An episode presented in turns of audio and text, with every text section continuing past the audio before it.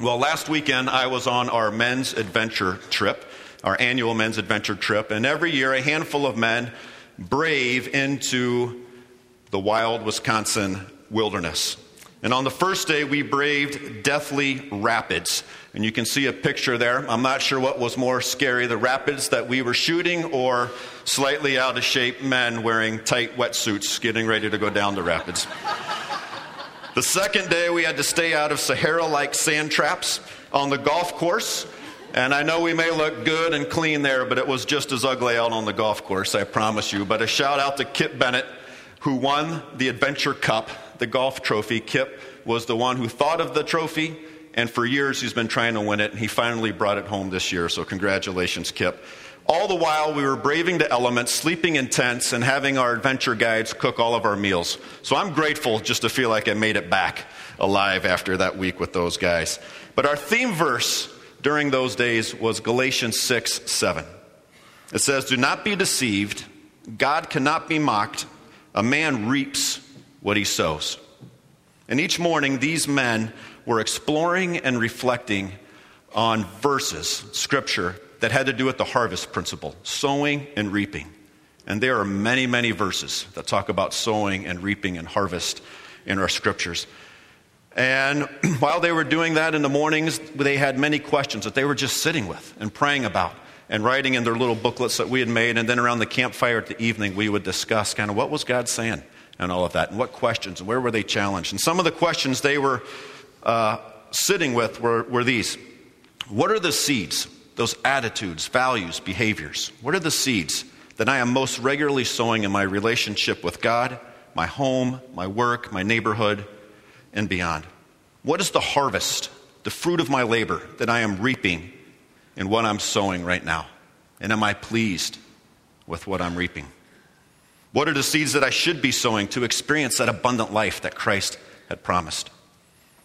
Or what are the sea or what, what is the harvest potential of my life if I were to really sow well with the days that God has given me? And so these aren't small questions. And we said then that guys, we're just gonna we're entering into a conversation that you need to spend the whole summer with. And really spend some time reflecting. And I think they will. And in a similar fashion, I want us to reflect on what it means to sow leadership in our home and in our church. See, we're in week three of a four week message series titled Follow the Leader, and we're focusing on how do we multiply leaders among us. This is birthed out of our mission, out of our strategic goals as a, as a church, and it came from there because we realized we have many leaders and they're doing a wonderful job. But we're not developing many leaders, and we're certain not, certainly not multiplying leaders in all of our ministries. And we feel very strongly that God is leading us in some very specific directions. And if we're not multiplying, growing, developing, multiplying, releasing leaders, then we may fall short of what God wants to do. And we don't want to do that. So when we think about making the shift to multiplying leaders, and we're going to make the shift, it'll be about identifying and growing and releasing these leaders. And it'll look a lot like discipleship, because that's what discipleship is. And discipleship is a core value at our church. And actually, our leadership will come out of our discipleship. But when we do, we are going to see new ministry unfold at Christ Church, and we're going to be amazed at what God continues to do through his faithful servants at the church we call Christ Church. And so, how are we going to make this shift happen in our homes and in our families? Well, I don't believe in magic formulas, uh, especially when it comes to life and faith and leadership. I've read many, many books, and I'm sure you have too, that say something like if you would only do these seven habits, or if you would fix these five dysfunctions, or if you would apply these 21 principles, then you would have success. Well, this may work in mathematics where formulas work every time, but I, when you work with people and you're talking about leadership, it doesn't always work like that. It's not that simple. But I have been captured recently by three words, three little words, that when they are working together, transformation happens. I have to blame Dr. Scot McKnight, theologian, writer, professor, speaker, who will be preaching here later in July at Christ Church. Uh, but I've got to blame him for what I'm going to share because I've had the privilege of studying under Scot McKnight over the last several years, and I've read his recent manuscript that will be, will be published sometime next year And something has shifted in me. And something has captured my heart that I want to share with you today. Three little words, three words that define, I believe, our Christian lives. Three words that define our relationships with those around us. Three words that define how we are to be as a church family, and certainly how we are to raise up and grow and release leaders among us. These words are not a formula, but if you hold them together and take them to heart and commit your life to them, you're going to find that the kingdom of God is going to break into your life and into your home and into the life of our church. You're hooked now, aren't you? Three little words. Here they are, very simply with, for, and unto. Can you say those with me? With, for, and unto. This is about as smart as I am. I've got to keep it small. But you're going to see these three words, I think, make up a pretty compelling definition of love. See, love, Jesus says, sums up the whole law. He hung his whole ministry on love. Love describes the nature, the character, and the reality of God, and love embodies the call that you and I have, all of us, in our kingdom mission here on earth. These three words describe God's love toward us, and they describe how we are to respond to Him and move toward one another. These three words are why I labor every day for the gospel of Christ. Now, I might get excited or a little passionate. It's my little caveat. I've never been accused of lacking intensity or drive. You should just be married to me to find that out. Actually, you should not be married to me. That would be perhaps not good for you. You should try being one of my kids. You should try being one of my little leaguers, for that matter. I'm, I'm always pumping. I got these tremendous pregame speeches for these 10 year olds, and usually it ends with, you know, Coach, can I go to the bathroom? Like, uh, are we going to Dairy Queen after the game? And I'm like, did you hear anything I just said? Like, we've got a big game against the Dodgers, like right now. You know, they don't care. So, anyway, so I've never lacked intensity. But uh, let's get in. Let's, let's touch these three words and how they connect with love. The first is with.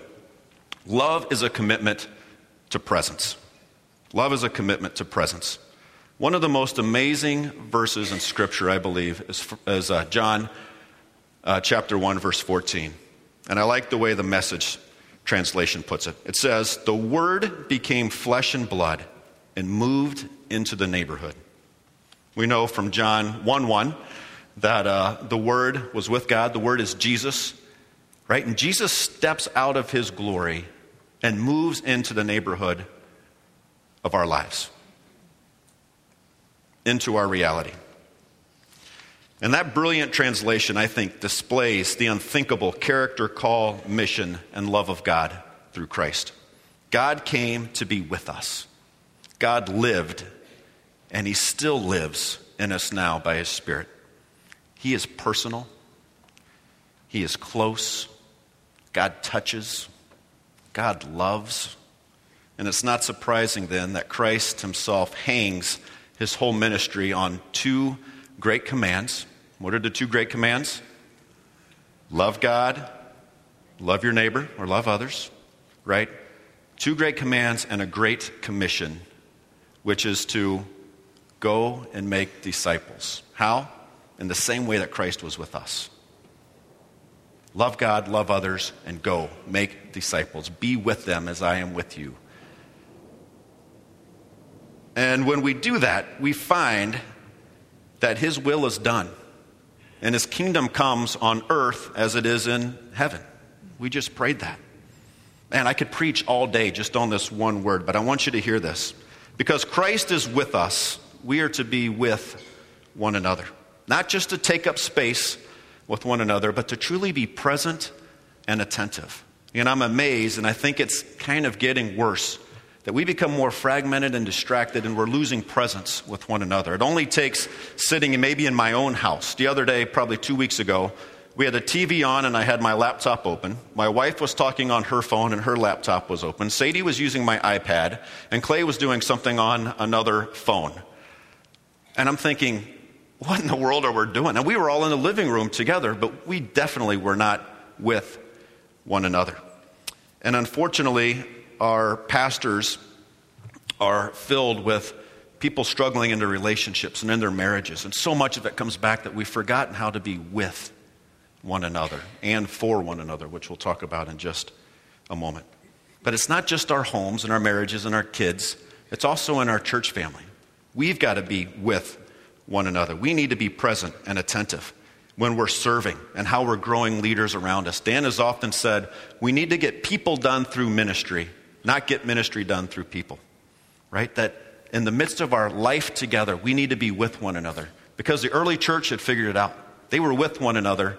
And in Acts chapter 2, it says they found favor with all the people. And the God, God was drawing people in daily, those that were being saved. It came out of the community that that early church had present and attentive. So, the question for you, and like the men's adventure trip, I'm just going to throw out some questions for you to think about, both today and as you leave from here.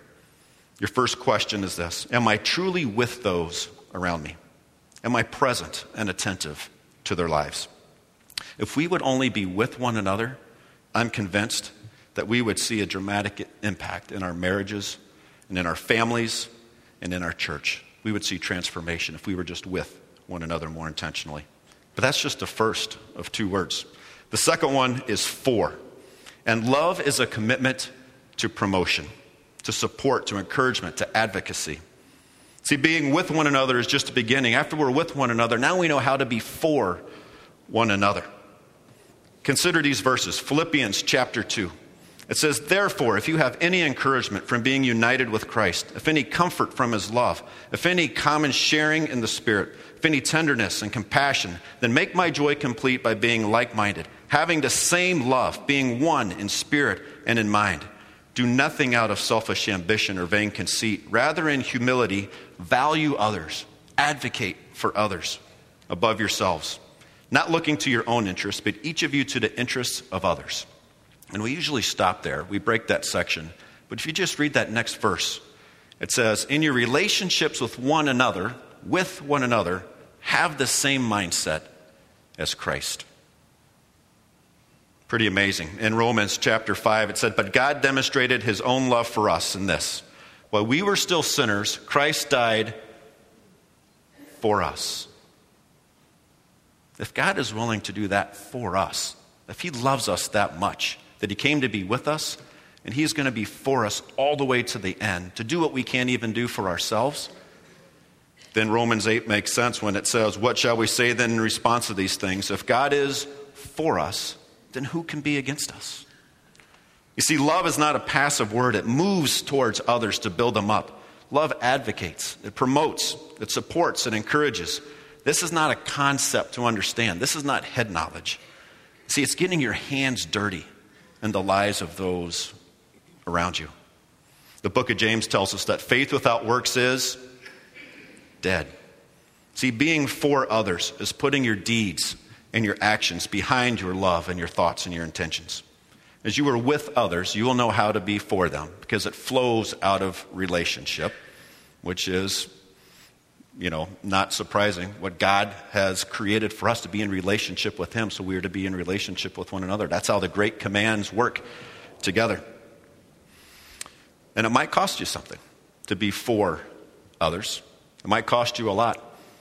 But you know what? We're called, if Christ is Lord of our lives, to have the same mindset of Christ that we sacrifice and we love one another.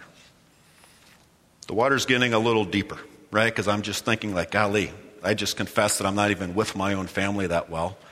You know, and then I think about my own marriage and I think about, you know, many people that I'm around every day. Am I really advocating for them or do I play it a little safe? But we have one more word to go, and it's unto. And love is a commitment with a direction.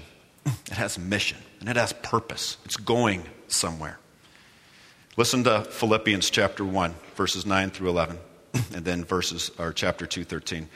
This is Paul. He says, This is my prayer, that your love may abound more and more in knowledge and depth of insight Paul saying, I pray that your love, that you will be with one another. Because knowledge, when you read knowledge in Scripture, it's always talking about this relational knowledge. It's not so much head knowledge, it's that I truly know something because I'm intimately connected to it.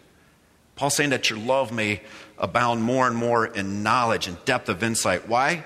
So that you're able to discern what is best.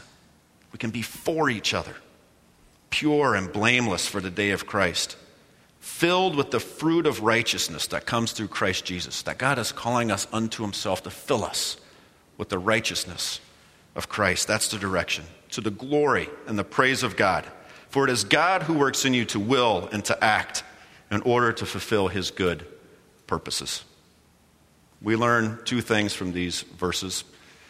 And I think for Paul, this was kind of the chest expanding declaration of the Christian faith for Paul. He says, God wants us to grow in Christ likeness in how we are with and for and calling each other unto God. Because you know what? That's what I've done for you. And I want you to do it for one another. And secondly, God's powerful hand of grace is going to make it happen in your life if you will just give Him room to do it, if you would just obey and truly lean in to what it means to be with, for, and unto one another. The Frenchman Antoine de Saint Exupéry, right? You should be a country boy from Ohio trying to learn how to say that French name. I practiced all week. He gives us a graphic image of what it means to love unto when he says this. He says, Life has taught us that love does not consist of gazing at each other, but in looking outward together in the same direction. I like that. Perhaps one of our greatest needs is to learn how to love each other in the direction of the kingdom of God. This is the ministry of reconciliation and redeeming of what's been lost or enslaved in our lives. This is to love mercy and justice. This is what it means for husbands and wives to be in mutual submission and influence in each other's lives. This is how we grow and mature and disciple those next disciples and leaders in our congregation. You see, our target is God in Christ by the Spirit, and our reality is to live more fully into the kingdom that is broken into our lives. John 1:14. But how do we do it? We begin with those right around us our home, our family, our marriages, our kids, our small group members, where we're volunteering in the church, those that we sit next to in the pew each week with the church family. We begin right there. And to call one another into and unto this abundant life of flourishing with Christ. When we lose this focus, we settle for something less, usually something more selfish, but certainly something less satisfying. So, a few more questions for you. How are you growing unto God personally? Our whole Grow ministry at Christ Church is dedicated to helping you grow in your intentional journey. If you don't know what STEP means, S T E P, grab a go, Grow guide on your way out or, uh, or go on the internet. I'm not going to tell you, I'm going to make you work for it a little bit because then you'll remember it. But STEP is kind of our way of helping you grow unto God. Or maybe this question How are you calling those in your home or in your family, whatever that context is, unto God? Do your closest relationships honor God's intentions for them? Or are you finding service and partnerships in the church? And are you calling those that you're serving alongside or walking alongside closer and deeper into the reality of God being Lord in their lives? These are the good seeds that we plant when we're with and for one another. So much more. So much more could be could be said. Are you tracking with me on the potential of just these three little words if we were to live them out in every sphere of our life? I know we're only scratching the surface, but you know, we've scratched enough. We've gotten down at least one layer, and that's enough that we can begin living this out, living these three little words. And as you think about your own faith journey, as you consider your own relationships, especially in your family, as you consider how we grow and invest into the volunteers, into the kids and the students. I'm so happy Madison did our call to worship this morning. As we invest into our groups and our leaders at every level in the church and grow them up and call more into that service to release them, it'll be because we are with and for and unto one another. When that becomes part of our language and our story, when we start living that out, I promise you, things are going to change. And we are going to find the kingdom of God breaking in like never before into your life and into your home and into the life of our church. Would you pray with me? Father, it truly is amazing that you came to be with us. And not just to hang out with us, but you were for us that you made an ultimate sacrifice. And God, you challenge us to have that same mindset, that we would be with each other, that we would be for each other, but it has a purpose and a mission and a direction. That your kingdom would come in our life and in this world, here, as it is in heaven. So, God, may it be so with us. Give us the courage to live that kind of life. For it's in Christ's precious name we pray. Amen.